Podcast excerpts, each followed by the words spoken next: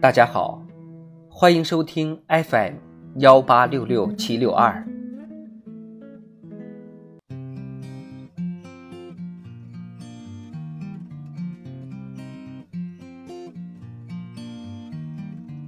《瓦尔登湖》经济学十。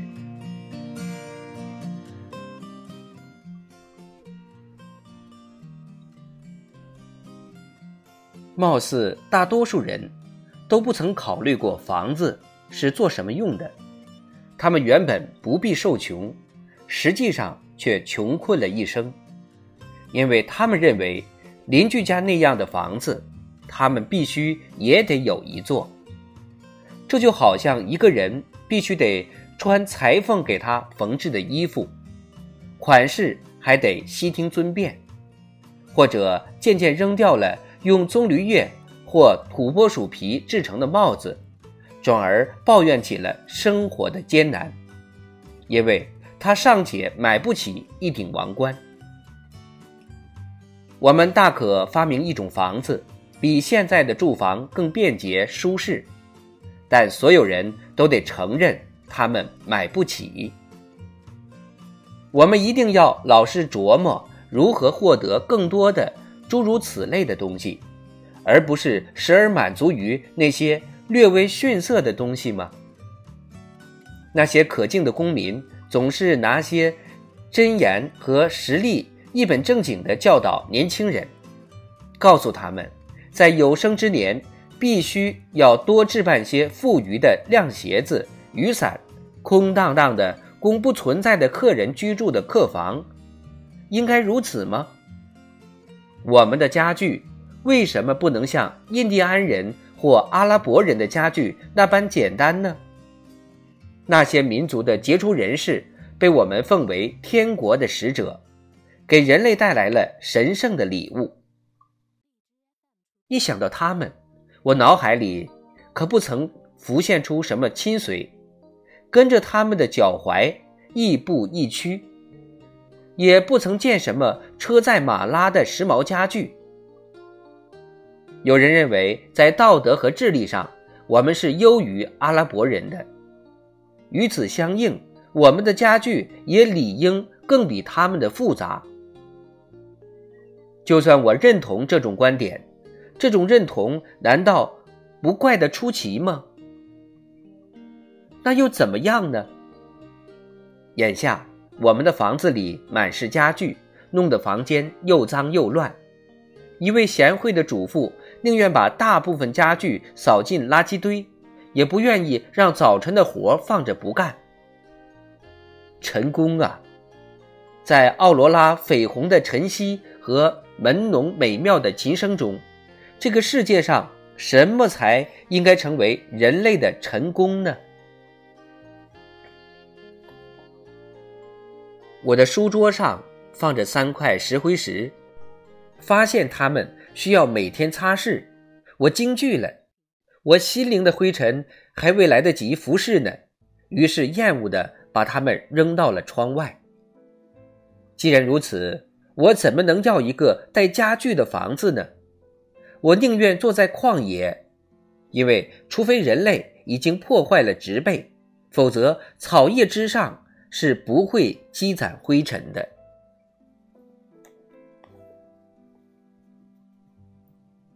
那些奢侈无度者引领着时尚，而芸芸众生趋之若鹜。这一点，入住所谓最佳酒店的观光客很快便会有所察觉。因为酒店老板们都把他们当作在世的萨达纳伯勒斯。如果听任店主们盛情款待，无需多久就会发现男子气荡然无存，再不硬朗了。就列车车厢来说，我也看到我们更愿意在奢华上投资，而对安全和便捷重视不够。结果，安全和便捷固然谈不上，车厢也变成了一个摩登客厅，沙发、卧榻、土耳其软凳、遮阳窗帘，以及其他上百种来自东方的舶来品。这些东西本来是为天朝帝国的闺阁、贵妇和粉黛佳丽设计的，被我们带到了西方。若是约拿丹听了他们的名字，也会觉得羞赧。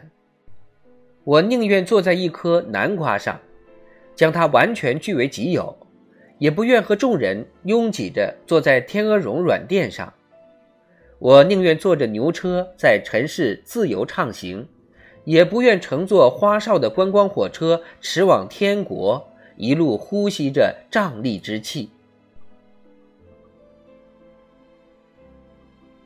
在原始时期，人们的生活简简单单，衣不蔽体，但至少有一个好处，即他们仍在大自然中烟流。待他吃饱睡足，精神倍增。又可以筹划他的旅程了。他住在帐篷里，整天不是在穿峡谷，就是在爬山过草原。但是看呐，人已经成了工具的工具。那个饥饿时独自采摘果实的人成了农民，那个站在树下寻求荫蔽的人成了管家。现在我们不再支起帐篷过夜。但已经安居于尘世，而忘记了天堂。我们信仰基督教，只是将之作为被改良过的农业文明的手段。我们已经为这一世的生活建好了家宅，为下一世建好了祖坟。最好的艺术作品书写着人类摆脱这种状态、寻求解放的奋斗历程，而我们的艺术。只能使这种低迷的状态更为舒适安逸，从而将更高的存在状态遗忘。在这个村子，美术作品毫无立足之地。就算有些作品流传了下来，我们的生活中、我们的房子里、我们的街道上，也没什么东西可以做它合适的底座。没有一个钉子可以用来挂画作。没有一个架子可以用来放置英雄或圣徒的半身塑像。一想到我们的房子是怎样修建的，款项是怎样结清或亏欠的，他们内部的经济是怎样计划和维持的，我就暗自纳闷儿。当客人在欣赏壁炉上方那些华而不实的小摆件时，我们的地板竟没有坍塌下去。好让它掉进地下室，掉在那虽然是土质，但坚固结实的地基上。我不能不看到，这种所谓的富足而高雅的生活是需要跳着才够得着的。于是我的注意力完全集中在跳跃本身，根本无从欣赏作为这种生活之点缀的美术作品，因为我记得。据记载，一些流浪的阿拉伯人完成了人类最伟大的、真正的一跳。他们完全依靠肌肉的力量，在平地之上跳起了二十五英尺高。没有人为的支持，在那样的高度，人是必然要跌落下来的。